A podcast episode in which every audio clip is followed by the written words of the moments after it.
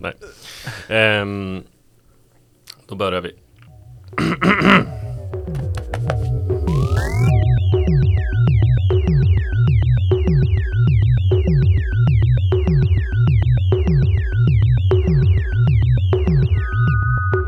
Hej och välkommen till Parallellsamhället. Idag ska vi prata skola. I studion sitter jag, Hiram Li, vår producent Jesper Clemensson Sotomayor, Majsa Allelin, forskare och författare till boken Skola för lönsamhet och gymnasieläraren Uffe Alsterlund. Eh, välkomna! Tack! Tack! Att det är något som är ruttet i den svenska skolan är de flesta oavsett politisk tillhörighet överens om. Sedan friskolereformen 1992 har skolans resultat sjunkit samtidigt som riskkapitalister tjänat miljoner på skattepengarna i ett system vi är ensamma om i världen. Forskare, lärare och elever larmar om en ökad segregation där medelklassens barn går i en skola, underklassens i en annan. Lärare vittnar om orimliga arbetsförhållanden där kortsiktighet och marknadstänkande har blivit viktigare än det pedagogiska arbetet. Där arbetsförhållandena blivit allt tuffare. Och det är liksom här vi befinner oss idag. Och då tänkte jag helt enkelt bara börja där. Hur har vi kommit dit? Och den frågan tänker jag rikta till dig Majsa. Mm. Eh, ja, alltså 92 som du säger så eh, beslutades ju då om eh, skola för en valfrihetsskola kan man säga och eh, uppöppnandet för privata aktörer att bedriva, eh, att vara huvudmän för skolverksamheter. Men året innan det så hade vi haft också en annan stor reform som var kommunaliseringen av skolan där eh, eh, det ekonomiska ansvaret, alltså budgethållningen och läraranställningarna och så vidare gick från statlig eh, regi till kommunalt styre. Och det här var ju då för att man skulle öka egenmakten, man skulle, makten skulle komma närmare dem på golvet sa man genom den här decentraliseringen. Och kommunaliseringen var ju också någonting som man hade pratat om i flera decennier egentligen sedan eh, den gemensamma grundskolan eh, instiftades på 60-talet. Men och varför jag tar upp just kommunaliseringen är ju för att under 90-talet, början på 90-talet, så sker här då en, en brytpunkt där vi har en, vad man kan kalla för en, en vertikal decentralisering från stat ner till kommun. Eh, och året efter då har vi något som kallas för en horisontell decentralisering, alltså där, där man splittrar då ansvaret på flertalet aktörer. Det kan vara eh, företag, det kan vara stiftelser, det kan vara religiösa samfund och så har vi då kommunerna som är huvudmän för skolor. Eh, och det är ingen slump att de här två reformerna sker så tätt in på varandra. För att vi har ett politiskt klimat. Vi har ju haft thatcherismen i England, vi har eh, i, i, USA också. Liksom den här typen av individualisering som sker i, väst, i västvärlden och det föregåtts av kalla kriget och mot hotet mot Sovjet, från Sovjet och så vidare. Eh, och det gör att eh, vi har ju också en, en begynnande 90-talskris i Sverige. Så det finns många incitament här eh, från politiskt ideologiskt håll om att fortsätta den här individualisering och decentraliseringsprocessen. Vi får en ny kommunallag och så vidare också. Där, eh, som ger ökad makt till kommunerna. Eh, och även om inte friskolereformen är genomarbetad, det är ett 20-tal sidor bara. Det här förslaget kommer från eh, eh vi har precis haft, också haft ett regeringsskifte från 91 till 92 från, eh, från sossarna till ett högerstyre. Så att Beatrice Ask och Carl Bildt när de lägger fram eh, den här propositionen då är den väldigt oförberedd. Den är jättetunn. Den har inte gått ut på någon remissrunda eh, utan den antas väldigt hastigt och snabbt. Men de har ju helt enkelt de här vindarna en medvind kan man säga. En högermedvind och en decentraliseringsmedvind. Och jag har också eh, haft tidigare liksom enskilda försöksverksamheter som bland annat Miljöpartiet och ja, liberaler har efterfrågat. Då. Eh, så det, man kan säga att det är massa olika saker som genomkorsas och det blir ett gyllene tillfälle här där eh, reformen kan antas eller få gehör. Så så började rent politiskt skulle man mm. väl kunna säga, eh, rent realpolitiskt liksom. Och om jag får fråga så liksom vad, vad i det här, för som sagt, vi har ju idag har vi en kanske skola som många beskriver som väldigt liksom dysfunktionell. Mm. Vad är det i det här nya de, den nya reformen som kommer 92 där, mm. då, vad är det i den som skapar det systemet vi har idag? Jo men ehm, så ett argument är att så här, vi har haft en så stor statlig trög koloss som bara hämmar utveckling och det skapar inte liksom nya eh, ny incitament eller nya kvaliteter eller nya initiativ. Låt tusen blommor blomma pratar man om och Eh, så att det som ambitionen man hade då, det var då att skapa en mångfald, en variation på skolmarknaden och dessutom som de själva Ask och Bildt skriver, genom, genom mångfalden skapa konkurrens och att konkurrensen kan leda till ökad kvalitet. Alltså väldigt klassiskt så eh, nyliberalt marknadstänk. Mm. Eh, det som händer är ju då att visst, det startas en massa nya skolor. Eh, men som kapitalet funkar så måste man arbeta storskaligt för att det ska vara lönsamt. Så förut det startas koncerner som köper upp eh, huvudmän. Så att vi börjar från det här småskaliga, låt tusen blommor blomma, så får vi liksom invasiva arter som äter upp, liksom kan man väl nästan bildligt prata om det. Eh, så vi får de här storföretagen eh, på skolmarknaden. Eh, och det är det vi ser effekterna av idag då, vad som händer. Och lite nu kanske jag går i förväg, men det, det som paradoxalt blir ju att man har gått ifrån den här ursprungstanken om mångfald och istället har vi enfald nästan eller dominans då av olika stora bolag som, som standardiserar utbildningen snarare. Ja. ja men precis och i din avhandling så menar du då att marknadstänkandet genomsyrar alla skolors verksamheter. Eh, oavsett om skolan tillhör en riskkapitalsbolag och en kommun, eller en kommun. Mm. Kan du förklara vad du menar med det och hur som sagt det här systemet då har mm. gjort att det blir så? Vad är det liksom i systemet mm. som gör det? Så även om majoriteten av alla skolor i Sverige är kommunala så är det fortfarande så att vi nu har på en systemnivå ett, ett nytt system så att säga. Där vi då har ehm, eh, fristående aktörer som bland annat är företag och aktiebolag och så vidare som äger de här skolorna är väldigt bra på det, på det för att de, är för, de kommer från företagsvärlden. Det de gör är att de Dels har de också andra villkor än de kommunala, ska, vi, ska jag kanske börja med att säga. Så de, de kommunala skolorna... På vilket sätt då? Ja, dels så är det ju då kommunpolitiska beslut som som står till grund för huruvida en, skola ska, en kommunal skola ska öppnas. Medan eh, fristående skolor ansöker via Skolinspektionen som är en statlig myndighet. Så de, de börjar på olika sätt kan man säga.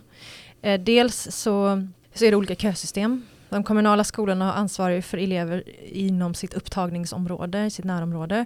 Fristående skolor jobbar med kösystem. De som först söker och skriver sig på listan. Och, eller om man har då syskon som eh, får förtur. Så även eh, rekryteringen av elever ser annorlunda ut. Därtill så har kommunala skolor en annan, ett annat ansvar vad gäller beredskap och att eh, säkerställa att alla elever i hemkommunen får en plats. Friskolor har inget sådant ansvar. Och man kan säga att fram till 2010 så var det, fanns det inte ens några riktlinjer eller regleringar för lokaler eller ja, eh, vilka, vilken service som friskolan skulle ha. Men sen efter 2010 så har man börjat liksom ställa högre krav. Men vi har ju sett massa nyhetsartiklar till exempel på eh, skolbibliotek som är undermåliga eller skolmatsalar som saknas eh, eh, eller ja, massa resurser, skolkurator och sjuksyster, alltså sånt där som inte funkat. Ehm, eller modersmålsundervisning och ja, sådana extra service helt enkelt. Mm eh, som en del av det kompensatoriska. Men, men hur som helst, det de eh, företagsdrivna skolorna är bra på, det är att driva det som företag. Eh, vilket gör att de eh, också kan komma undan vissa grejer som eh, kommunala skolor inte kan, typ som lagen om upphandling, lagen om offentlig upphandling, som är ju eh, inte de behöver ta hänsyn till, så de kan ha billigare lokaler. De kan eh, eh, köpa in läromedel och digitala verktyg eller mat eller allt möjligt kan de liksom frångå. Så det är olika villkor, de spelar på olika arenor. Sen är det ju då såklart vinstfrågan. Man kan gå med vinst och den är obegränsad.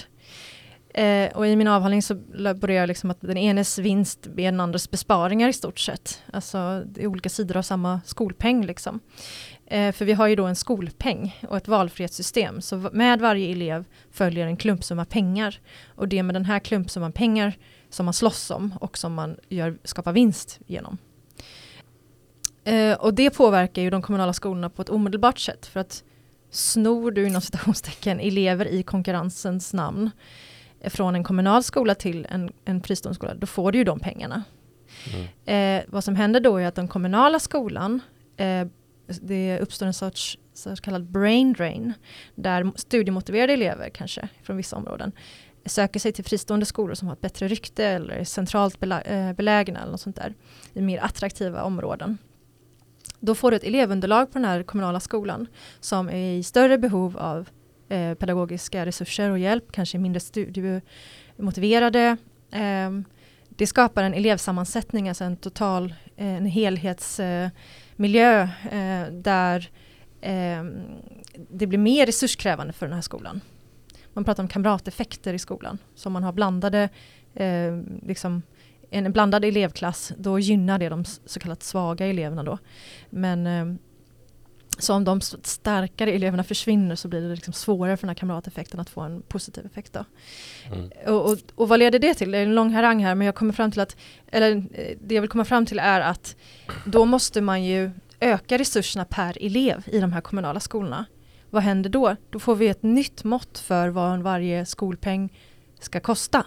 Mm. Då kan fristående skolor säga kommun, kommunens skolor får ju mer pengar per elev. Det är ju ett nytt eh, generellt snitt. Då vill vi också ha mer skolpeng.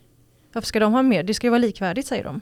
Så då har det hänt fall där de stämmer kommunala skolor. De stämmer kommunen för att det inte är en rättvis pengafördelning. Och så kan fristående skolor få mer pengar för sina elever fastän de har resursstarka elever. Mm. För man utgår, skolpengen utgår från den kommunala verksamheten. Mm. Och rent konkret, hur blir det då? Hur, om vi fastnar vid det här med marknadstänket, hur, mm. hur, hur påverkar det de kommunala skolorna att, att drivas som, som marknadsföretag? de är inte så bra på det. Liksom. Så att det som, den modell man brukar prata om i kommunal eller offentlig verksamhet, det är New Public Management. Mm. Och New Public Management eh, är ett styr, eh, en styrningsform kan man säga för offentlig verksamhet som ska bli mer lönsam och effektiv och rationalisera liksom, och jobba efter företagsliknande logiker. Eh, och det har vi ju hört jättemycket inom vården och inom omsorgen och skolan, alltså vittnesmål från folk som jobbar där, att så här, hur mycket det också innebär ett pappersarbete och dokumentationshetsen och liksom att man missar eh, tiden från det här hantverket, liksom mötet mellan människor. Rent krast, det hur det har påverkat de kommunala skolorna, ja, där det finns en sån här konkurrensdynamik, där har ju kommunala skolor i slutändan fått lägga ner då för att de inte har tillräckligt med elevunderlag eller för att det är för segregerat, att, att man ja, mm. ja, inte klarat av det. För du jobbar ju också i skolorna så jag tänkte också liksom bolla vidare frågan till dig. Alltså hur ser du eller kan du se det här marknadstänket som eh, i, i din, liksom, i din vardag? Liksom? Ja, definitivt. Eller jag sitter bara och nickar här till allt som Majsa säger. Nej men det säger, och då är det väl också intressant. Jag har jobbat i skolan i 17 år nu. Uh, och jag, har varit, jag har jobbat i tre olika städer, i fyra olika kommuner. Och för både friskolor som har varit vinstdrivande och friskolor som har varit ideella och på en kommunal stor skola. Och det som är intressant för mig skulle jag säga att mina erfarenheter är att det är enormt likt. Mm. Alltså det, det, är inga jätte, när vi pratar om de här frågorna, så mm. det strukturella och hur skolan styrs och vad man pratar om, hur man attraherar elever mm. och sånt som är intressant för mig, pedagogik och didaktik och fortbildning för lärare och så vidare. Så skulle jag säga att det är extremt små skillnader liksom. Mm. Och det säger ju någonting om systemet. Och möjligtvis kan man då lägga till att de skillnader jag kan se det är också på det Majsa säger att kommunala skolor har ett större ansvar. Där har det ofta varit bättre uppbackning med liksom elevhälsa, eh, skolbibliotek, eh, bibliotekspersonal som faktiskt har utbildning och så vidare. Där det på de friskolor jag har varit antingen har varit sparsmakat med det eller har jag jobbat på skolor där man inte har det helt enkelt. Och det beror då också på det Majsa säger att man har jag har hört rektorer säga till mig att man har liksom en elevgrupp där det inte behövs på samma vis och mm. så vidare. Och så vidare. Men, men det mest intressanta är väl precis som du säger att det är ingen jättestor skillnad faktiskt om du jobbar på vinstdrivande friskola eller ideell friskola mm. eller kommunal skola. Mm. För att systemet funkar. Och då skulle jag nog säga att det är nog inte på individuell basis mm. utan systemet tvingar skolledare och rektorer och oss i skolan att agera på ett visst sätt. Liksom. Verkligen, och när jag gjorde intervjuer med rektorerna på de här olika skolorna, jag, i min avhandling så har jag gjort deltagande observationer, där jag varit i klassrum och umgåtts med elever på raster och sånt där. Och jag har gjort intervjuer med dem och jag har intervjuat deras lärare och deras rektorer. Och en skola var en kommunal skola i en, en förort som har dåligt rykte och eh, en fristående skola i innerstan i Göteborg då som är koncernägd. Och det som de här rektorerna berättat för mig är att båda rapporterar varje kvartal uppåt i ledningen. Så eh, rektorn på den kommunala skolan skulle varje kvartal rapportera upp i förvaltningen hur går det till med elevernas betygsutveckling?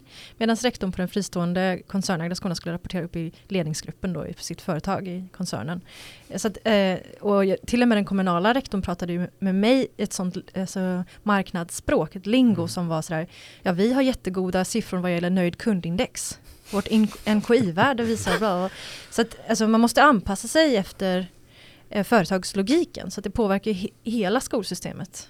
Ja, nej, och det, det, det är tydligt. Jag, jag, skulle säga att på alla de skolor jag varit uh, under de 17 år jag jobbat så är det mycket, mycket, mycket större likheter när vi pratar om det här med strukturer och så vidare mm. än vad jag skulle säga att det är skillnader. Mm. Och skillnaderna är väl mer på det här vilket jag tycker är ett stort problem. Att, att kommunalerna, de kommunala skolorna måste ha liksom vissa funktioner och vissa saker som eh, friskolorna inte behöver ha. Därför jag säger som jobbar med unga att det kravet borde ju gälla alla. Alltså att det finns mm. en fungerande kurator. Eh, eh, eller att det finns studie och yrkesvägledare och annat är viktigt. Eh, mm. så det är väl den skillnaden man kan ta upp i så fall. Men den beror nog inte på att kommunala skolan liksom fungerar annorlunda utan det är att de har ett annat krav på sig. Liksom. Eh, du jobbar ju nu, just nu på Malmö latinskola mm. eh, och då eh, har du ibland lyft det här exemplet som jag tycker känns ganska pedagogiskt om hur den skolan förändrades från att vara en ganska dålig skola eller ansedd dålig i alla fall till att idag vara en en av Malmös populäraste skolor. Skulle du vilja berätta lite om det? För jag tycker det är väldigt intressant och visar också ganska mycket på det ni pratar om. Ja men det är väl både för mig personligt när jag, jag sa upp mig från två jobb i Stockholm. Jag bodde i Stockholm i tio år och jobbade där på olika skolor.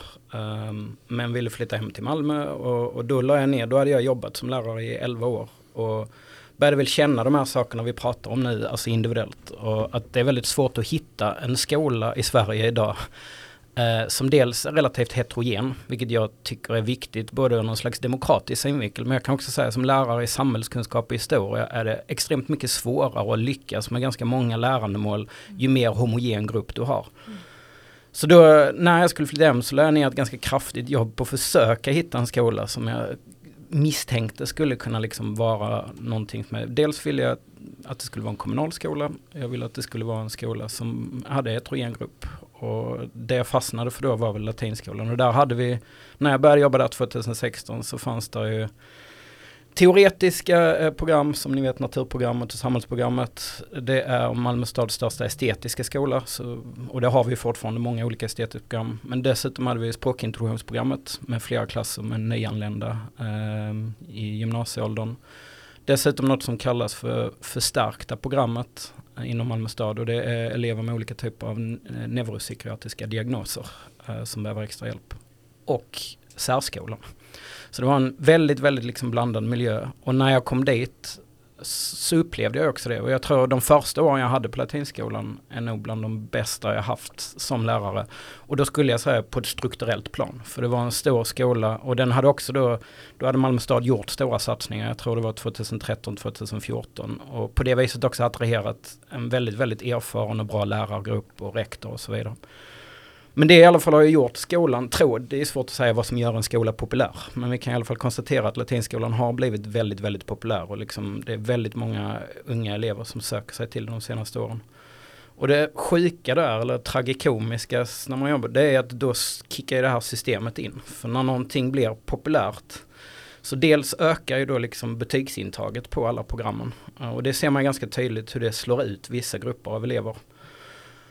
Och sen eh, kan man väl då också säga att förutom det så har väl, det är väl ingen som har sagt det här uttalat. Så det får jag säga att det här är min tolkning av det, av det hela. Men, men, mm. men det som händer är att det blir någon slags kassako för Malmö stad. När väldigt många elever vill söka sig till en skola så innebär det också att det blir väldigt mycket elevpengar som kommer in.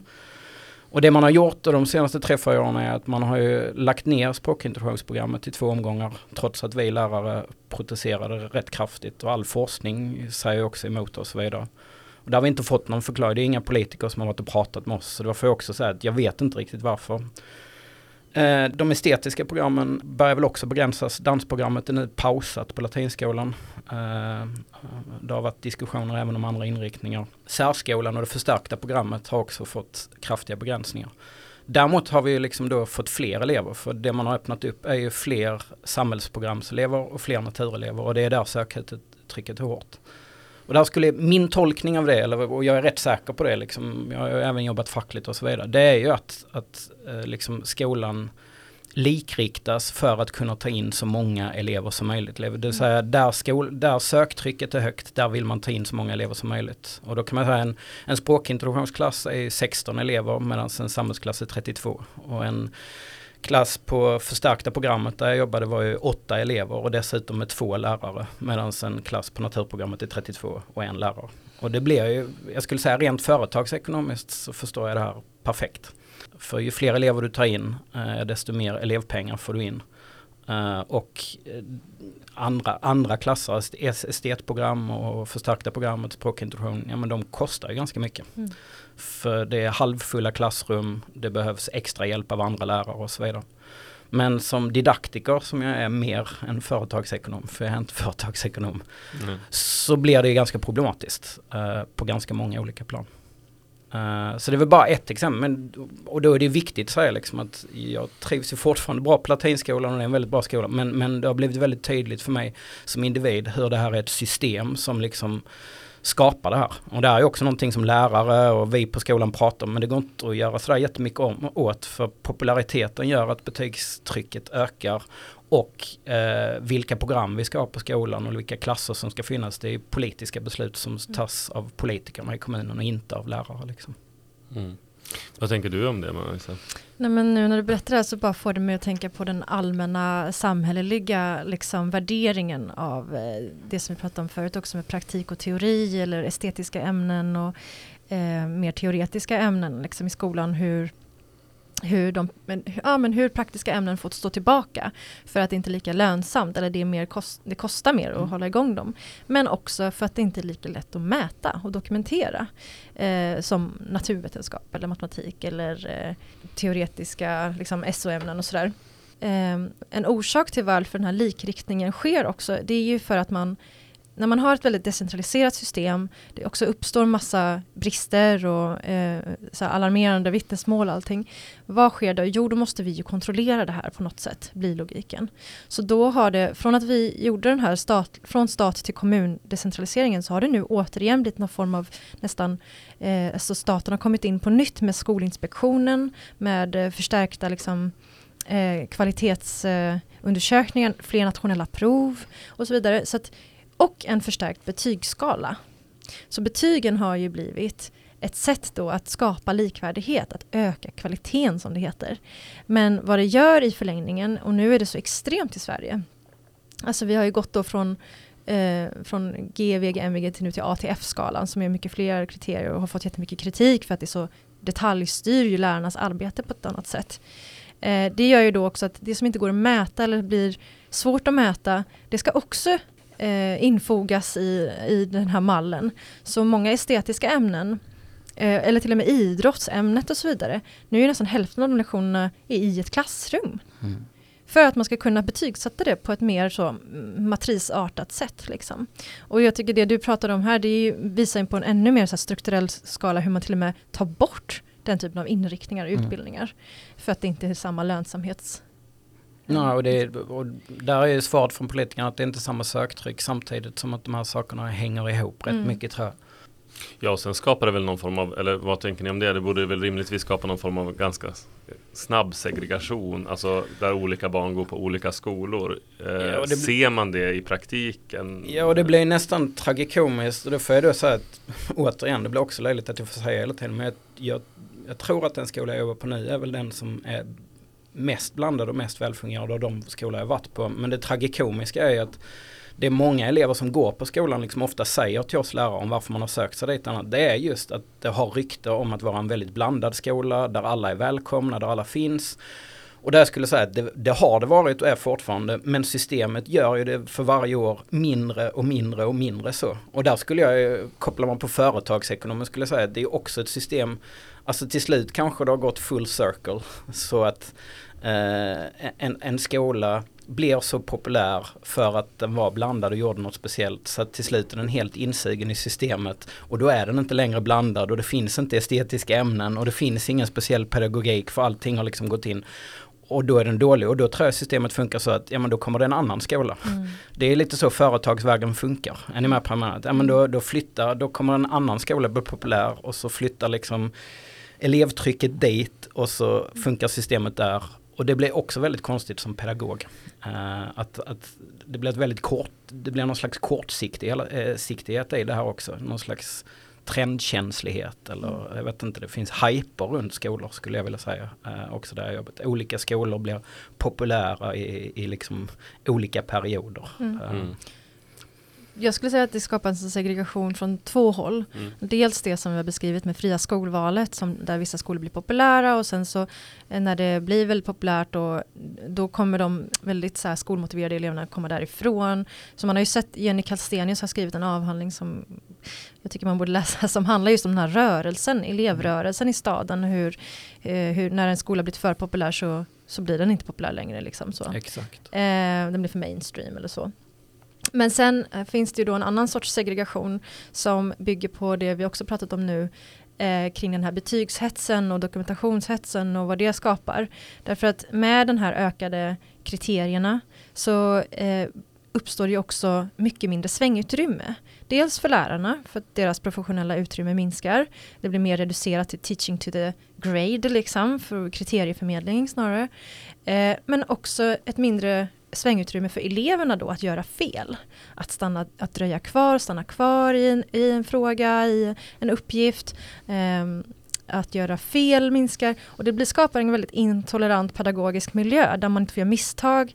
Alltså elever, eh, under alla mina år som jag gjort olika uh, intervjuer med dem, säger ju återkommande att man vågar inte räcka upp handen och fråga om ämnesinnehållet för man vill inte riskera att bli sänkt i sitt betyg.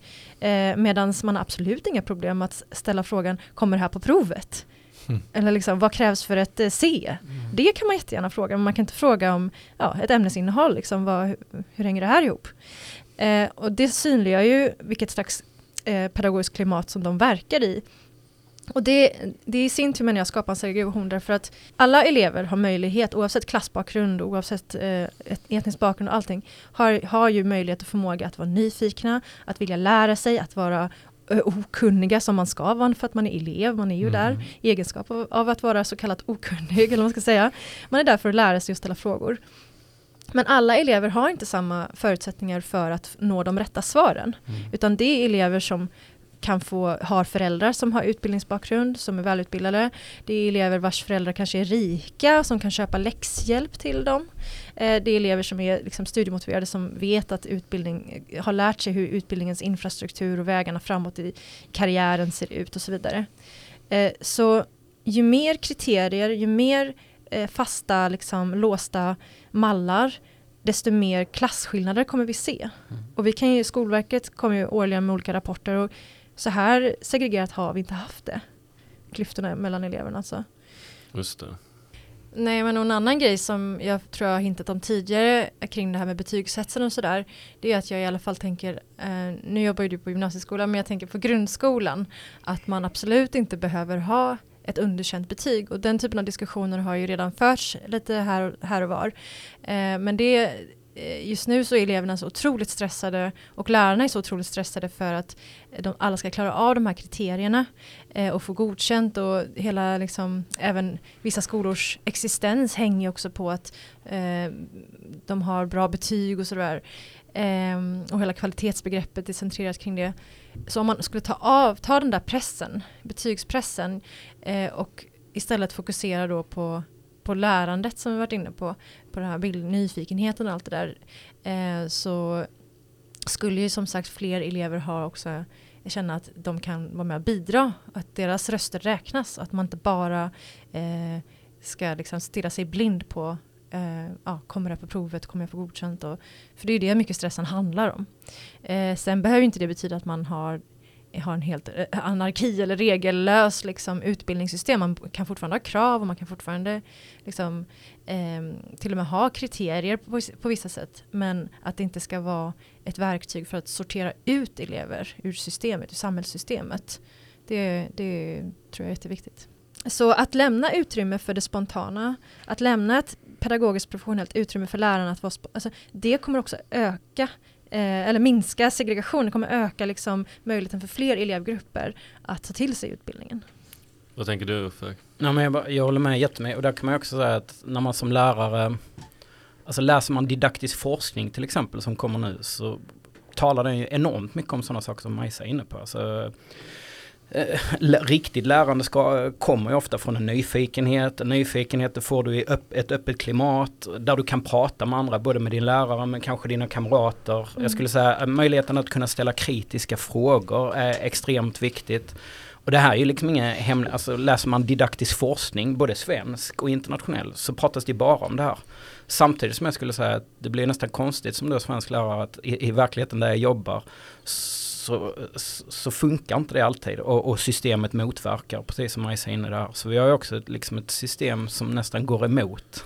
Bildning och... Ja, mot bildning men, och lärande och mm. kunskapsutveckling och nu börjar vi också få ganska mycket forskning på den svenska skolan mm. för att den har ju blivit världskänd, alltså vi är ju ganska unika i världen med det här. Så mm. det är inte heller bara en känsla, den här känslan har jag haft under nästan mina, hela min karriär men nu kan man ju liksom omsätta den i siffror och avhandlingar och OECD-rapporter och så vidare och så vidare. Du brukar också ibland prata om, eller det finns många som kanske pratar om det, hur det här systemet med skolpengen och så vidare bidrar till en kortsiktighet i skolan. Eh, är det någon av er som kanske känner att den vill? Ja men det finns ju, det finns ju många olika exempel, men till exempel det här med elevpengen tror jag gör det mest tydligt. För det, och det är också en sån här grej som jag skulle säga, att det går ju som en röd tråd genom hela min lärarkarriär på alla skolor jag varit i, som då är massor med olika, att, att de absolut flesta så stora möten jag har varit på där man pratar med skolledare, alltså rektorer och biträdande rektorer eller till och med när jag har varit i kommunal verksamhet, alltså så förvaltningsmänniskor och så vidare. Det handlar ju alltid om ekonomi.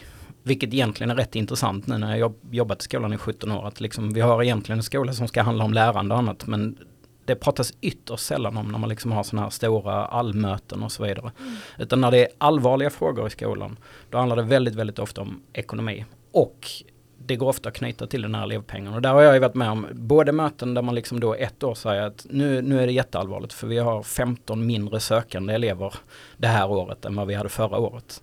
Och det kommer innebära det här och det här och det här och det här och det är viktigt att ni jobbar bra på öppet hus och så vidare. Mm. Och sen har man också varit med om andra året skitbra jobbat. Vi, det är ett jättehögt söktryck nu. Vi kan ta in en klass till och så plötsligt planeras det liksom någon utbildningsresa eller något annat.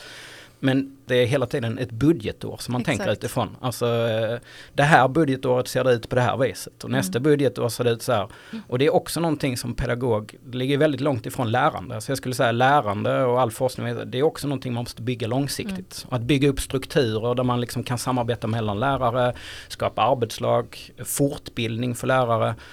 Sånt kräver ofta, skulle jag vilja säga, planering som ligger på mer än nio månader framåt. Men det är nästan alltid i det spannet som vi rör oss om det får kosta pengar. Så liksom allting som ska ligga längre, ja det måste då vara gratis eller ideellt eller att vi lärare själva tar initiativ. Mm. Eh, och det är inte heller någonting som främjar pedagogiken och lärandet. Mm. Så det, det, skulle jag säga att det här med elevpengen tvingar fram en kortsiktighet på det här företagsekonomiska budgetsättet. Liksom. Ja, det handlar så himla mycket om att hålla budget i balans mm. och för kommunpolitiker då att visa upp goda siffror och det finns ju, det är kortsiktigt på det sättet också att det, det, kan bara handla om en mandatperiod för vissa enskilda politiker som vill kunna visa upp sig och få göra en politisk karriär. Och då kan man visa, men kolla här, jag klarar av att hålla den här budget i balansen. Eh, och det, jag vet ju rektorer som har i protest slutat för att de vägrat eh, inrätta sig efter Vår gamla chef på latin. Ja, och i Göteborg är också rektorer mm. som har slutat i protest. Så att. Eh, nu sitter vi i Malmö och spelar in den här. Det är en relativt stor stad i Sverige.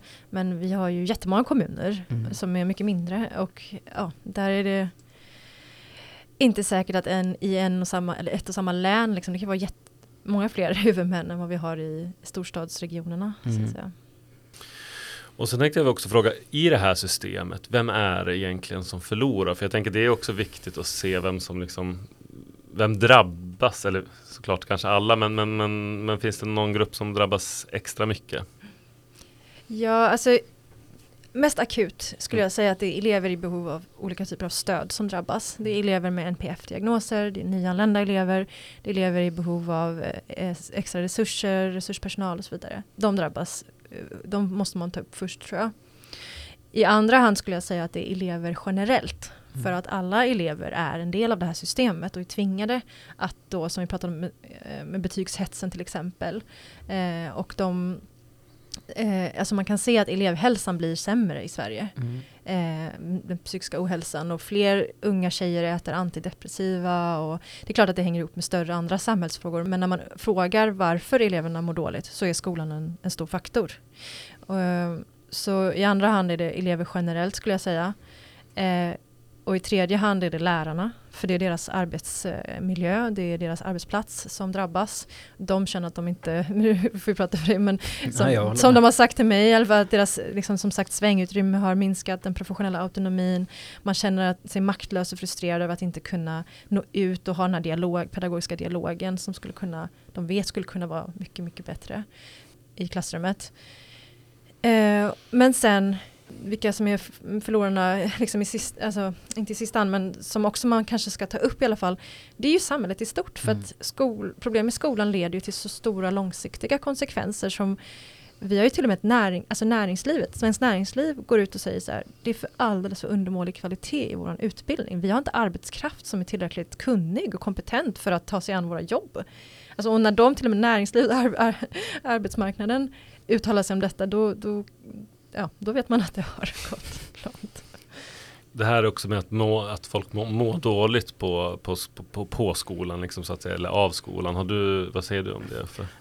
Eh, Definitivt. Jag håller med Majsa helt och hållet. Alltså, jag har haft ja, men, nyanlända till exempel och framförallt ensamkommande som jag har haft som, där det här systemet kan Eh, men det finns helt förfärliga eh, individuella berättelser som man kan berätta som kan kopplas till det här systemet. Där liksom elever som ofta är väldigt motiverade till skolan, vill väldigt mycket, har ofta en väldigt hög tro liksom på svensk skola och svensk samhälle när de kommer. Och där systemet, där har jag själv sett på bara ett år eller något annat kan kasta dem in i, i depression och annat. Vilket jag förstår för att det finns inte utrymme att egentligen koncentrera sig på att lära sig eller vara sig själv. För att det är så enormt mycket annat du behöver göra. Så eh, de här mest utsatta, så elever i behov av hjälp, eh, nyanlända, eh, elever med olika typer av liksom, svårigheter. De, där finns ofta ett stort dåligt mående eh, och det märks.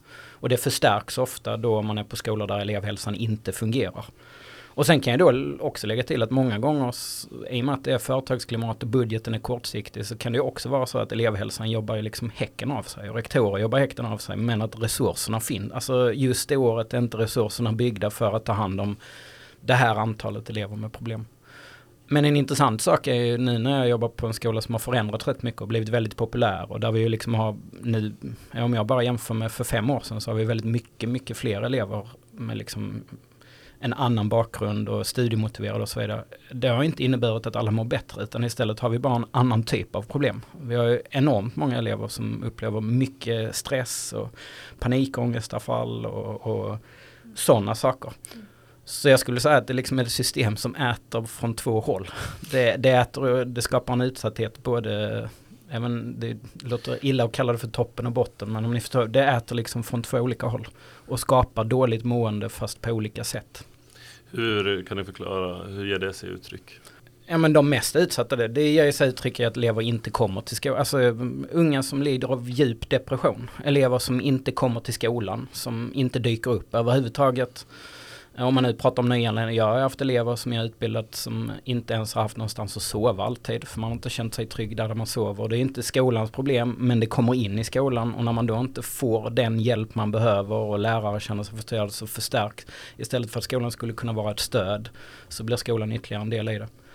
Och på andra nivån har jag haft elever liksom som jag som lärare med många års erfarenhet skulle säga att du egentligen behöver inte du oroa dig alls. Det kommer gå helt fantastiskt för dig. Du borde lära dig slappna av. Men som har panikångestanfall under lektioner, eh, som inte klarar av att vara i skolan eller till slut inte kommer för att de känner den här Ja, men som Majsa be beskriver, liksom, betygsstressen och, och stressen för krav och det är ofta någon slags krav från samhället. Det är ibland, inte, ibland har man en bild av att ja, men det är vårdnadshavarna som piskar och så behöver det inte vara. Utan det är någon slags allmän, allmän stress som de har över att jag måste lyckas med det här eller jag måste göra det här och så vidare. Och så vidare.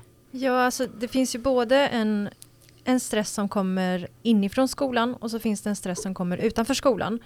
Eh, och eh, den här, eh, de relaterar såklart till varandra men om jag tänker att om vi börjar med den som är inifrån skolan, då är det den här betygshetsen vi har pratat om och kriteriehetsen liksom, och, och det hänger ju liksom ihop med att om du inte klarar skolan så är det mycket svårare idag att få en andra chans. Man har ju försvårat komvux till exempel. Folkhögskolorna börjar också utsättas för någon form av lönsamhetskrav. Vi har en skenande liksom, klassklyftor i samhället där eh, de rika blir rikare och de fattiga blir fattigare. Vilket gör också att med mycket mer liksom en eh, prekära eller utsatta framtidsutsikter så klarar du inte den formella vägen.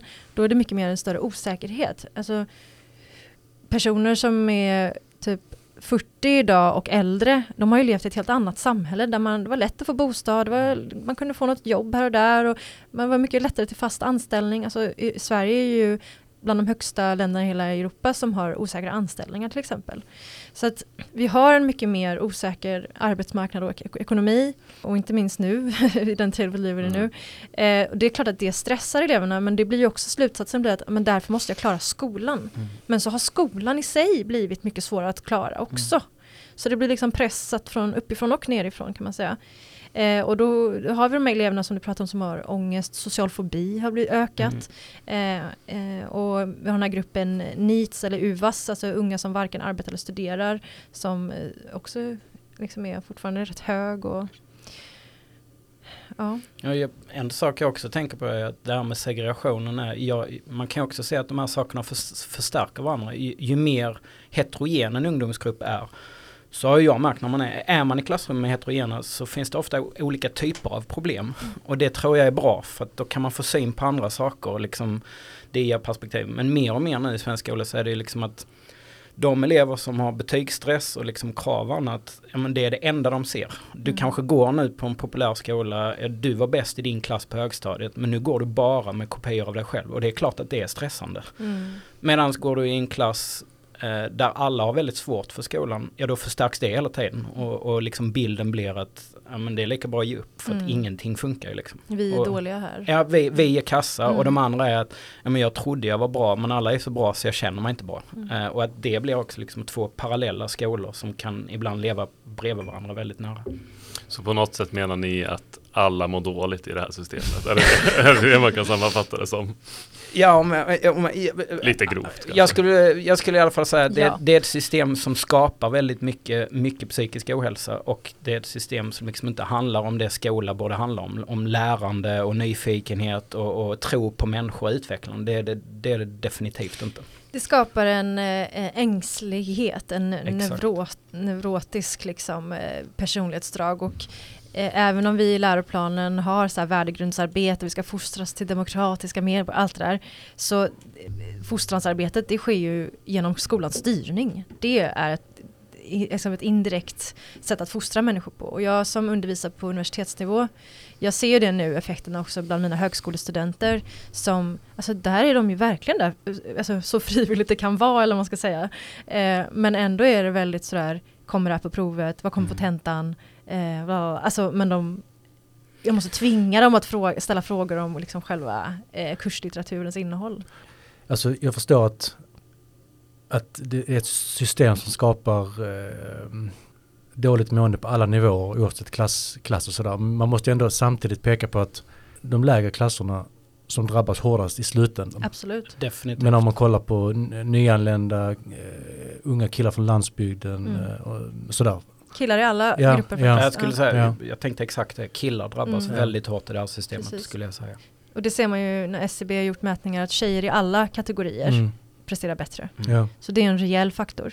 Eh, Utländsk bakgrund är inte en reell faktor utan det handlar om utbildningsbakgrund och klass och så vidare. Eh, Men sen har vi en bostadssegregation som är liksom rasifierad så Mm. att det kommer ju ändå till uttryck ofta på det sättet. Men eh, du har helt rätt, alltså, så är det ju. Ja, och jag håller med. Och det skulle jag säga, det syns ju. Alltså, det dåliga måendet skulle jag också säga är mycket värre och, och mer synligt Mm. i de grupperna än i Mm. de andra. Men det är ändå intressant att poängtera att Mm. Man ser ju det dåliga måendet på alla nivåer. Och där skulle jag säga som lärare också att lärare mår inte bra av det här Nej. heller. Så det är liksom det, och inte rektorer heller. Alltså det, det skapar neuros Mm. överallt. Och det är klart det är en, det är en klen tröst om du akademisk eh, över medelklass. Eh, det är en klen tröst om du mår dåligt, jag fattar det. Liksom. Mm. Men man, om, på strukturell nivå så är Mm. det ändå intressant att Ja, jag- man klarar sig säkert Ja, ändå exakt. bra i slutändan, men kanske mår dåligt. Man har Ja. resurser att gå i terapi i alla fall. Ja, men, men en annan sak som jag vill lyfta som inte handlar om det psykiska ohälsan eller dåliga måendet. Det är också hur det här föder en väldigt intolerant eh, kultur generellt. Att om du, har, om du är helt fostrad i ett system där det är jättesnäva eh, kriterier för vad som är rätt och vad som är fel. Har du, och om du har dessutom fel, då åker du ut. Mm. Och det finns ingen andra chans för dig. Om man, om man fostras i ett sådant samhälle, ja, då är inte jag förvånad över att skolresultaten nu, val, skolvalsundersökningen eh, visar att vi har SD-väljare på grundskole och gymnasienivå mer än vad vi haft tidigare. Mm. Därför att då är det så här, ja, det finns rätt, det finns fel, uh, uh, uh, och så är man intolerant mot det som är liksom Ja, för det är faktiskt bra att du säger det, för jag tänkte gå in på ett, på ett ytterligare ett ämne. Och det är liksom hur skolan är ju eh, en, en viktig institution, en viktig demokratisk institution. Och hur påverkas liksom demokratin, om man får säga så, av att skolan inte riktigt fungerar? Jag blir ibland mörkrädd när jag tänker på framtiden. Men jag som är lärare i samhällskunskap till exempel skulle säga Mm. att ju sämre vår skola blir, eh, desto sämre blir antagligen vår demokrati. Och jag som har sett vår skola bli sämre i typ 20 år nu och tittar på vårt samhälle skulle säga att det finns ju en korrelation där. Sen, sen hänger det ihop säkert med många olika saker men att skolan och utbildningen är en, en av de viktigaste faktorerna skulle jag säga är tydligt för mig i alla fall.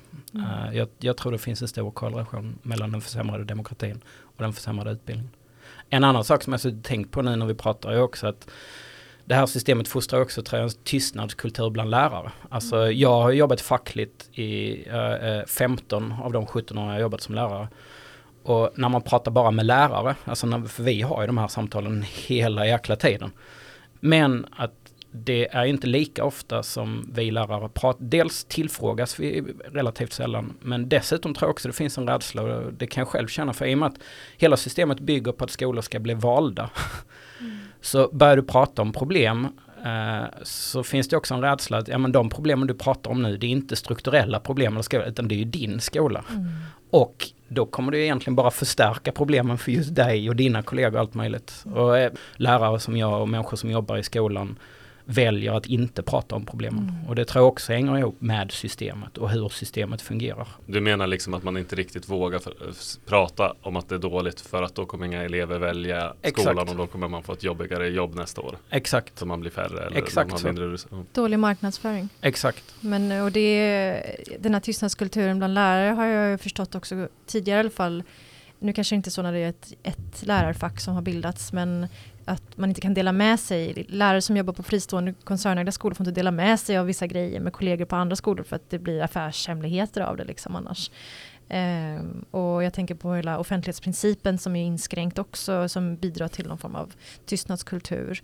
Eh, och den här betygshetsen eller eh, jakten på bra siffror som man ska presentera, hur det också har lett till rektorer som tystar lärare som försöker sätta betyg som de tycker är adekvata men som läraren tycker är för, eller rektorn tycker är för låga så då har de ju i efterhand gått och ändrat betygen Mm. och det är ju helt eh, förfärligt. Det är, det är en myndighetsutövning att sätta betyg så att man, man, man kränker verkligen en lärares professionella integritet och det är förbjudet. Alltså, Och det där med de privata skolornas möjligheter liksom att, att sekretessa, att, att, att inte släppa ut information. Det utgör ju statistiska problem. Mm. Alltså man kan ju inte till exempel, vi vet inte, vi kan anta att, att skolgården på, en frisk, eh, på de privata skolorna är mindre. Vi vet dock inte för den informationen får vi inte ta ut. Eh, så ingen vet det helt säkert. Alltså, och det blir ju också lite bisarrt att det är svårt att mäta, eller vad säger du som har forskat? Ja, jag har inte forskat just kring offentlighetsprincipen och så men absolut det blir ju jag försökte ju hitta under, när jag skrev avhandlingen också de här ekonomiska relationerna, vi kanske kan komma in på det Mhm. sen med eh, dubbla stolar och sånt där. Och det är jättesvårt att få tag i all data liksom redan som det var. Eh, så inte ens Skolinspektionen hade ju all information om den ekonomiska bilden eh, när man ansökte om att få starta en friskola till exempel. Och nu är det ju ännu mindre. Så att eh, det, blir, det brister. Men där ser man också det orimliga i att någonting så avgörande för samhället kan ligga i privata som innebär icke-demokratiska principer. Ja, ja, Alltså företag är ju icke-demokratiska. Ja, absolut. per, per definition. Ja. Ja. Ja. Mm. Och det är ju där det blir naivt tycker jag, så, så ska det ju vara. Alltså det privata ska ju jobba för de här, så det naiva är egentligen att vi i samhället inte pratar mer om det här Mm. och det djupt problematiska är att det är så. Vad tänker ni att man kan göra åt det här då? Nu när vi har beskrivit upp en bild som inte, inte känns så trevlig. Finns det någonting? Har ni några tankar kring? Om vi ska börja med det stora i alla fall så är det ju absolut vinst, eh, vinsterna måste ju bort med, alltså totalt, ett vinstförbud. Men också inte bara prata om vinsterna, vi måste också prata om valfriheten. För den är, även om majoriteten av svenska befolkningen är emot vinster i välfärden, så är inte det lika självklart att lika många är emot valfriheten. Mm. Fria skolvalet alltså. Eh, för nu har vi också fostrat en generation in i att det är självklart att man får välja och man ska anpassa efter det individualistiska. Liksom så. Och, och då blir det som att man tar ifrån, inom citationstecken, folk någonting. Eh, och i den allmänna debatten då brukar ju det förvirras lite de här två, för det är två olika reformer egentligen. Man kan ju ta bort vin- vinsterna och ändå ha en valfrihet. Mm. Om man, vilket de ideella eh, friskolorna ju behöver om de ska Mm. kunna finnas. Så det skulle kunna vara ett möjligt scenario om man, om man vill stanna där så att säga. Eh, och det andra är väl att man behöver ta den hegemoniska makten över eh, liksom också kvalitetsbegreppet tror jag. För att i, i den allmänna debatten då brukar friskoleförespråkare eh, prata just om att säga, men det är kvaliteten som ska avgöra, inte huruvida vi går i vinst eller inte. Om vi har, levererar bättre kvalitet, ja, men varför ska vi inte då kunna motiveras av att kunna gå med vinst och så vidare och avkastning och sådär. Men då kvalitet reduceras ju nästan enbart till slutbetygen. Det är det som är kvalitet. Har du höga betyg på en skola, då är det en bra skola. Medan det samtal som vi har haft här nu, vi vet ju kvalitet handlar om hur eleverna mår, hur lärarna mår, hur den didaktiska förutsättningarna, hur liksom elevhälsoteamet jobbar och hur skolmaten och lokalerna är fräscha. Alltså, det handlar om så mycket mer, kvaliteten. Um, så att om vi kan återta något, eller skapa ett nytt kvalitetsbegrepp, de nya, inte för att vi ska mäta nya saker, det är inte det jag menar, men, men liksom omvärdera att det inte bara handlar om siffror och statistik och sådär, plus liksom. Och du Uffe? Det behövs nog politisk vilja för vi, pratar så enormt mycket om skolan och utbildningen i Sverige. Så eh, visst behöver vi prata men jag tror fler svenskar där ute i samhället kanske behöver börja fundera över vår välfärd. Till exempel skolan. Eh, men jag känner, man känner igen sådana här diskussioner även från när vården diskuteras och så vidare. Och om vi nu pratar demokrati så får man säga att det kräver ju också en politisk vilja. Jag tror, jag tror fler människor där ute i Sverige måste börja fundera på vad är det för utbildning eller vård som vi faktiskt vill ha. Mm. Och skulle fler av oss börja tänka på det när vi till exempel röstar, ja, men då skapar vi också en politisk vilja eller ett politiskt tryck som skulle kunna leda till, för jag skulle säga det finns ju massor med forskning och det skrivs jättemycket bra. Så det är inte så att vi inte vet hur man kan fixa skolan. Mm. Problemet är att just nu finns inte den politiska viljan. Och det har vi nog alla ett ansvar för. Fast där blir det också intressant eh, för att den absoluta majoriteten av svenska folket är emot detta systemet. Mm. Den politiska viljan att inte göra någonting åt det beror på någonting annat. Mm. Det är en viktig Men det är också ju mer segregerat skolsystem, om vi håller oss i skolan då, ju Ja. mer segregerat skolsystemet är, desto viktigare blir det för folk att ha kvar valfriheten. För då vill man ju välja en bra, en så kallad bra Exakt. skola. Men att vi överhuvudtaget ens kan prata om bra och dåliga skolor visar ju liksom att vi har ett, ett, ett felaktigt system, ett dåligt system.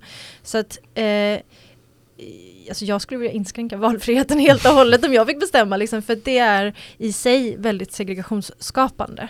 Eh, men det bygger ju på att det finns ett ojämlikt skolsystem. Mm. För om alla skolor hade varit lika bra och likadana, då hade ju man inte behövt en valfrihet heller. Men är inte det också en, en lite utopisk tanke att, jo, att alla skolor ska vara lika, om de nu inte är det, nej. som du sa, då eh, förstår jag också att folk vill ha möjligheten att byta. i slutändan handlar det om att man vill att ens barn ska ha de här bra jobben och bra Mm. karriär. Och det är ju också inom ett system som många av oss inte respekterar. Mm. Varför ska det ens vara den typen av...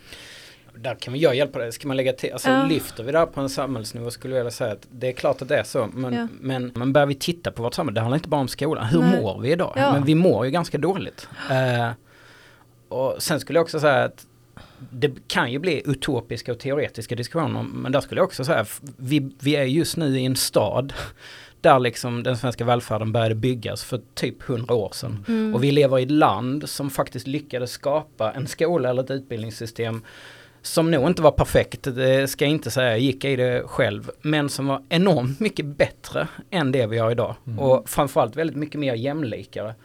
Ehm, så för mig är det inte bara teoretiska eller utopiska diskussioner. Jag skulle säga det finns ju faktiskt en konkret historia som är väldigt, väldigt nära oss själva. Mm. Som en del av oss i det här rummet liksom har varit med om. Och det behöver inte vara att man ska gå tillbaks till det gamla, men, men vi måste börja kunna prata om det här tänker jag. Eh, Och, och det var det, är jag menar med ett vid- vidgat kvalitetsbegrepp. För vad är det som har ett bra liv? Men vad, är det, vad innefattar det? Och då blir det en väldigt ideologisk såklart och kanske arbetskritisk och kapitalistiskt kritisk liksom, diskussion om vilken slags vardag och samliv vi ska ha med varandra.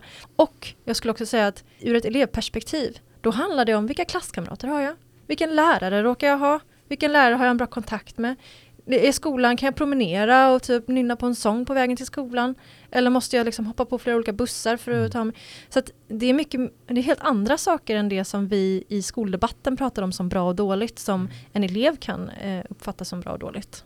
Och jag tror också, vi ska nog inte vara så rädda för att prata ideologiska frågor. Alltså vi lever i ett samhälle där jag tror det blir mer och mer viktigt.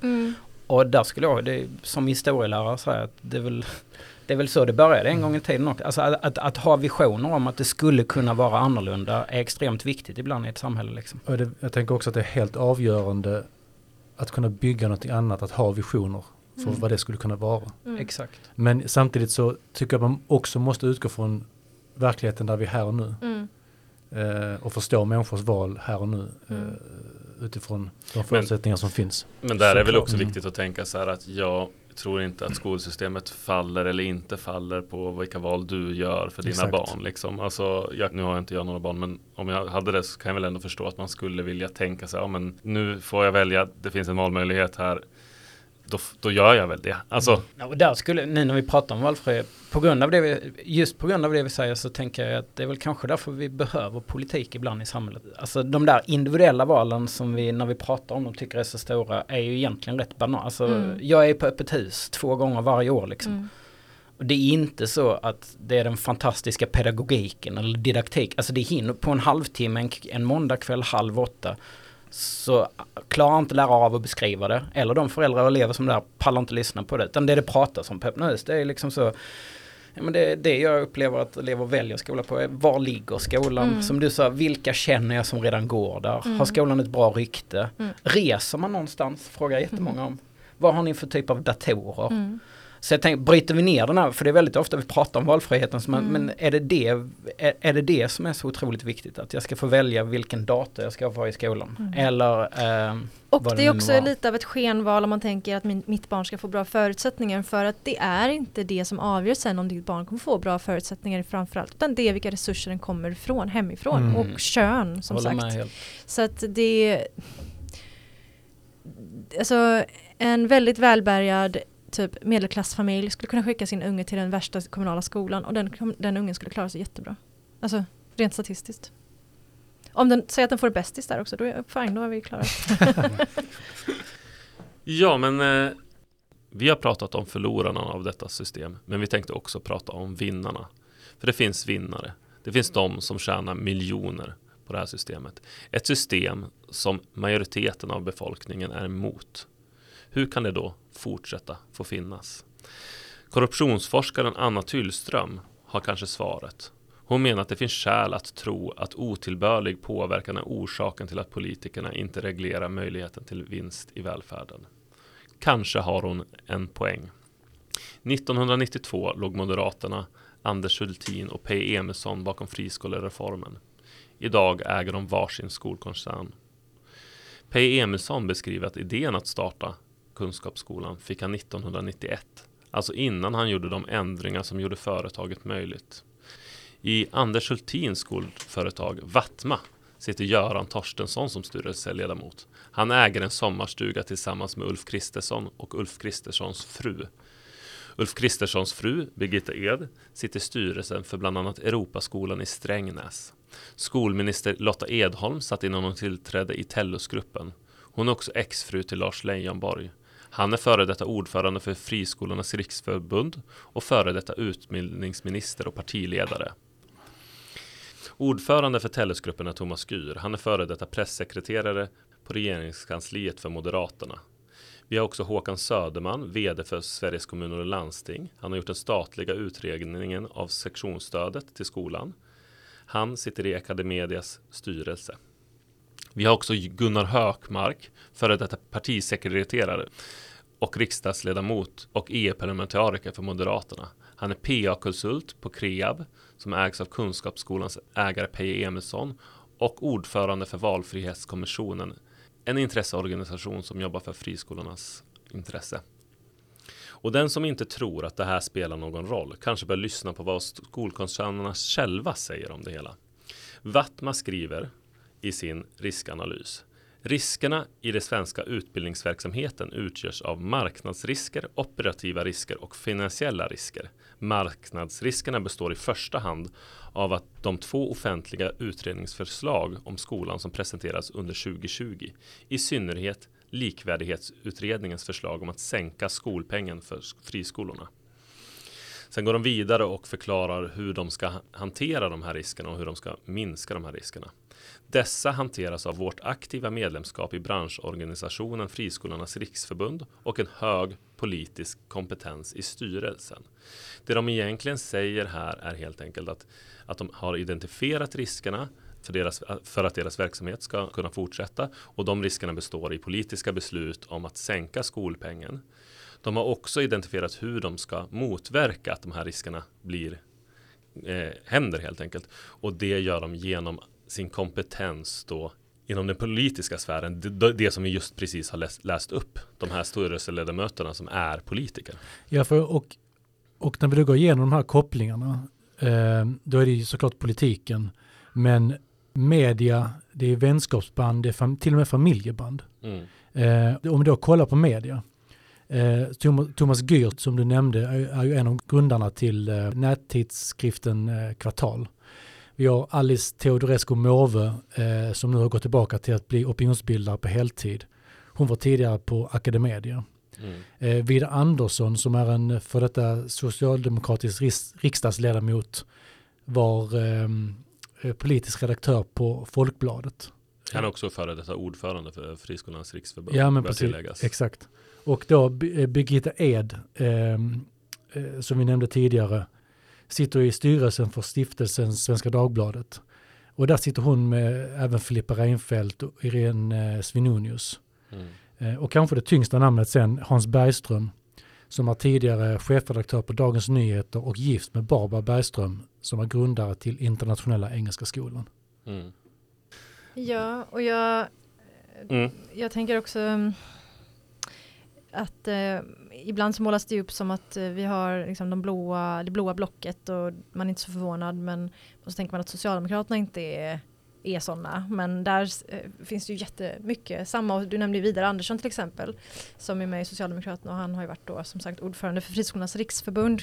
Men han, också, han är också rådgivare till eh, investmentbolaget EQT då som är ett riskkapitalbolag eh, som eh, har fram till 2015 eh, varit den stora eh, liksom investeraren i Academedia.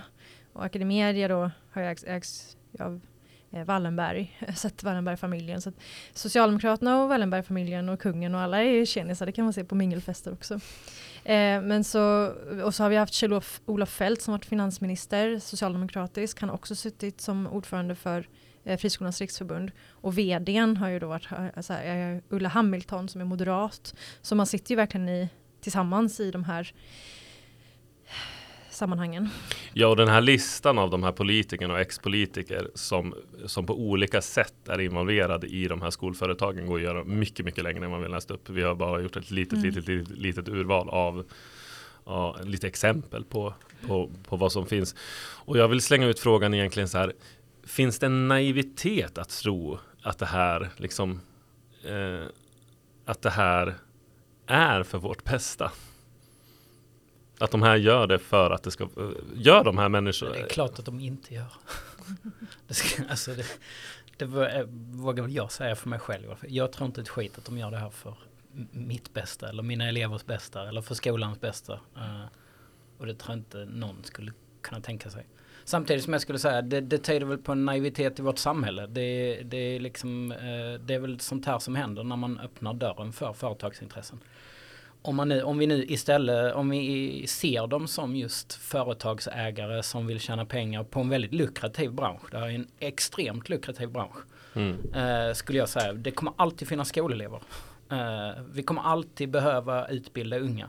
Så eh, om vi istället vänder på det och ser det på det viset skulle jag säga att det, det är väl klart att de kommer att bete sig så här. Det är väl så här man driver företag hur fan hamnar eller hur, hur kan vi uh, ha det så här i, i liksom en välfärdsstat där vi ska ha utbildning för alla liksom.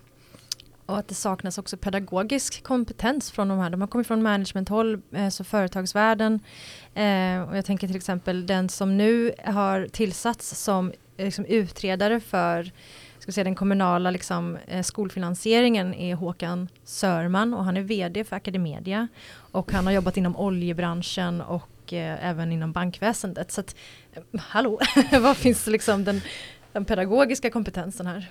Ja men sen tänker jag, eller jag tänker att man också måste faktiskt lägga viss vikt vid, visst de beter sig, alltså de är företagare, de gör som företagare gör, de försöker göra vinst. Det tror jag alla liksom är med på. Men menar skolan och det sättet skolan finansieras på gör ju ändå branschen unik och deras kopplingar upp till politiker i faktiskt den absoluta toppen. Om man kollar på det, av våra utbildningsministrar är ju flera av dem är ju skolägare. Det är väl de som har mest makt mm. över Alltså utbildningsministern har väl mest makt över hur vårt utbildningssystem ser ut. Blir det inte någonting annat än, än liksom bara, bara företagare som gör företagsgrejer?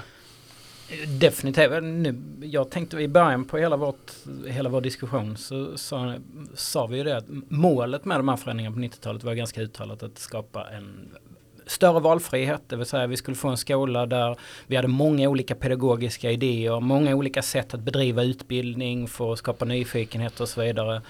Och det andra målet var att ge, då, för att lyckas med det, att ge makt till lärare och pedagoger. Och jag tänker så, man kan väl alltid utvärdera för, stora förändringar utifrån vad var målet. Mm. Om det här var de mål som nämndes på 90-talet skulle jag säga att inget av de målen är ju i närheten av att uppnås. Vi har ju snarare skapat en skola som är extremt likformad. Mm. Vilket blir väldigt intressant för att den inte är tänkt att vara likformad. Alltså hade vi haft ett statligt skolsystem så hade man kunnat säga det här är likformat. Men vi har ett skolsystem som liksom är skapat för att ha väldigt många olika saker. Och ändå är det inte det vi hittar. Eh, och då kan man ju fråga sig varför. Ja men det skulle jag säga, det är ju för att det är nog inte det som har varit målet. Utan målet är väl att skapa en säker inkomst till de här företagen. Precis, jag skulle säga också att den här likformigheten kommer från två håll. Dels kommer den då från att eh, stor, storbolag, alltså storindustrin, storskalighet, att det blir mer effektivt och eh, så. Men, men det andra är ju också att skolan är en nationell inrättning. Den har nationella mål. Vi har krav på likvärdighet över hela landet. Vilken skola den går på så har du rätt till samma utbildning. Det i sig är ju en form av likformighet. Mm. Som, som eh, alltså som kan man kan tycka är värdefull. Liksom. För det ska vara rättvist, en jämlik skola. Eh, men på det så läggs ju också den här eh, storskaligheten eh, och rationaliseringen som storföretagen kommer med. Så att det blir extra mycket så. Ja men det blir ju liksom att vi har inte fått en val. Nu är det ju, det har gått 30 år. Vi har inte fått en liksom en, en den här drömmen om, om en skola med väldigt många olika, olika inriktningar och så vidare. Utan vi har fått en likformig skola. Jag som lärare skulle säga att jag upplever ju inte att vi får mer och mer makt. Utan makten är ju någon annanstans. Så där skulle jag säga att makten är väl hos de här företagarna och de som, som, mm. som har skapat det här systemet. Och, och, och det är också viktigt att påpeka att det finns väldigt många motsägelser i skolpolitiken. När valfrihetssystemet ska införas då säger man att de fristående skolorna både ska komplettera och konkurrera med det befintliga skolväsendet. Det bara det i sig är ju motsägelsefullt. Och det andra är ju att vi har å ena sidan eh, eh, som jag sa, en nationell likvärdiga mål och så samtidigt ska man ha olika pedagogiska modeller. Hur ska man få ihop det? Eller att vi å ena sidan har en individuell betygssättning där alla elever ska sorteras efter liksom, hur de klarar, klarar skolkriterierna. Och så samtidigt så har vi ett kompensatoriskt uppdrag. Alltså så att det, det finns många motsägelser i skolsystemet inbyggt som skapar eh, grogrund för den här typen av konflikter. Mm. Bara, man kan också, om man, om man lyfter det här ovanför en svensk nivå så kan man också säga att det säger någonting om att så som det talas om svenska skolan liksom utanför Sverige har ju förändrats enormt kraftigt. Eh, där vi har ju gått från att vara ett föregångsexempel för hur en, ett utbildningssystem borde fungera. Det betyder inte att det var perfekt men det var så det talades om skolan. Där vi ju idag lyfts i forskningsutredningar och i politiska samtal och jag menar, när jag träffar vänner och familj utomlands så frågar man liksom, vad är det som har hänt med svensk skola. Liksom? Och det säger ju också någonting om liksom, att men, det har hänt någonting ganska allvarligt. Liksom. Mm. Och det, för att återigen komma tillbaks till det här som är liksom att, att att den här förändringen är inte bara en borgerlig politik. För till exempel 1997 hade Socialdemokraterna gått på, till val på att ändra det. Mm. De skulle sänka vinst. Alla var överens om det, även på borgerlig sida faktiskt. Att, att ja, men det är en oproportionerlig uttag för, för en eller en oproportionerlig skolpeng. Man ska bara få 70 75% På den tiden fick man 85 Mm. De gick till val på det, de vann valet. Efter valet så höjde de skolpengen mm. till 100 Exakt det, det är ju den här typen av, det är så här det har gått till. Det är mm. ju det är anmärkningsvärt. Mm. Och samtidigt har vi hela tiden den här folkviljan då som är så här, vi vill inte det här. Därför det blir också tydligt eh, när man går igenom kopplingarna mellan politik, media, vänner, familj. Så blir det tydligt, det blir väldigt tydligt var detta kommer ifrån. Mm. Och hur är det möjligt om en majoritet av svenska folket är emot det? Ja men det är möjligt för att vi inte gör motstånd. Mm. Det är ju inte en äh, liksom, brinnande politisk fråga på gatorna. Alltså visst, det finns ett Twitterkrig. Visst, vi har lärarfacken som äh, liksom, går ut och eh, tar ställning. Visst, vi har eh, liksom, enskilda lärare som skriver debattartiklar och så vidare. SVT Public Service gör olika granskningar. Skolverket kommer med otaliga rapporter. Men det finns ju inte en, eh, alltså, en fysisk nästan kamp, eller vad ska man säga? Alltså, vi bråkar inte om Vi det. bråkar inte, nej. Men hur skulle den kampen kunna se ut då? då? Ja men dels så tänker jag, alltså vi pratade ju förut om alltså att det inte är så konstigt att eh, föräldrar ändå gör ett val för sitt barn, för man vill ändå inom systemets ramar göra så gott man kan. Men alltså ett annat alternativ skulle ju vara att organisera det tillsammans med lärarna på den lokala skolan och kämpa för barnens liksom, välmående och kvalitet fast utifrån, inte siffror då så att säga. Eh, och eh, alliera dig med de som jobbar där. Och för det tänker jag är någonting annat än föräldrar som klagar på lärare. Föräldrar som vill eh, nästan uppfostra lärare och säga varför har du inte gjort si eller så, varför har mitt barn fått det här och det här. Utan, och, och det hänger ihop med det som du har lyft också Uffe om att eh, återge lärarna sitt, sin professionella mm. status och autonomi. Liksom. De måste respekteras för sitt yrkeskunnande det är så uppenbart att de som är ute och arbetar eh, i verkligheten inte tycker att systemet fungerar. Men ändå så upprätthålls det och pushas. Men kan det inte också vara så att om vi har ett valfrihetssystem mm. och om man säkrar sin egen unges plats då har man inte så mycket motivation till att organisera sig på fritiden för andras barn. Mm. Ja, men nu liksom, man har det här mm. ekorrhjulet som snurrar och ja, men jag vet, jag har gjort mitt val, nu är vi på det torra liksom. Mm. Och jag tänker att eh, eh, på ett sätt har ju de här löpande band fritidskolorna fått dåligt rykte. Så det man kan se i alla fall i Stockholm till exempel, det är att många av de prestigefyllda skolorna, det är ju kommunala skolor, mm. gamla kommunala skolor. Eh, så att eh, det börjar liksom bli en mottrend nu, man vill inte sätta sitt barn i en vinstdrivande friskola, för det är liksom, där, där är arbetarklassens barn nu. Mm. Istället, alltså det börjar bli en sån där kanske det liksom saknas resurser från de hemmen att organisera sig för man jobbar dubbla skift eller man har liksom andra problem som är mer akuta liksom med trångboddhet. Massa grejer som kommer i vägen för att kunna eh, vara med i opinionen och skriva debattartiklar och så vidare som, som de mer bemedlade hushållen skulle kunna göra. Liksom. Det är väl lätt att kanske beskriva ofta det som att liksom medelklassens barn går till de privata skolorna och det är liksom businessmodellen. Men det finns ju den andra businessmodellen som jag kan tänka mig att de också kan haka på då om, om, det, om det ändras i demografin vilka som söker sig till den.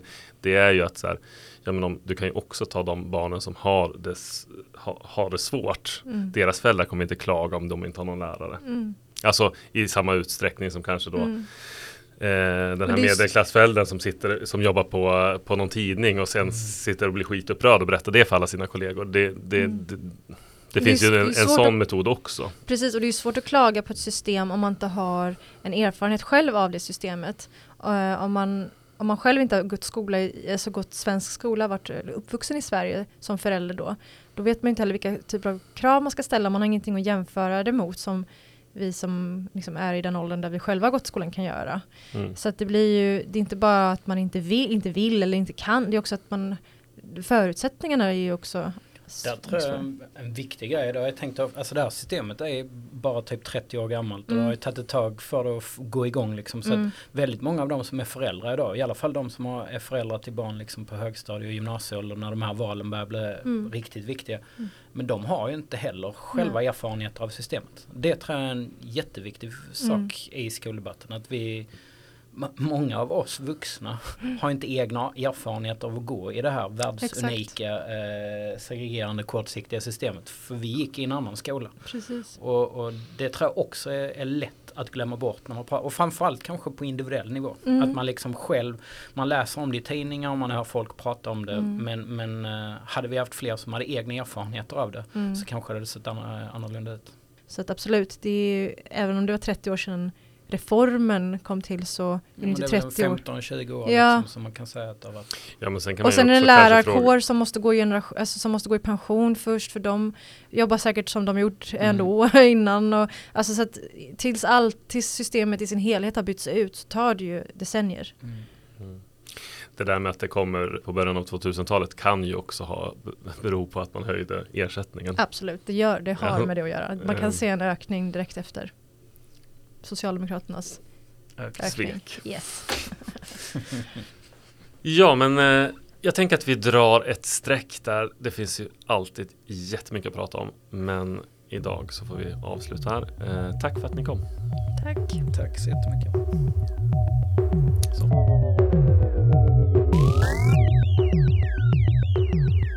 Jag vet att vi tjatar om Patreon. Men för att bygga något nytt och skapa oberoende, maktkritisk media så behöver vi alla resurser vi kan få. Bygg parallellsamhället tillsammans med oss. Bli Patreon och betala en valfri summa varje månad. Gå in på patreon.com parasam.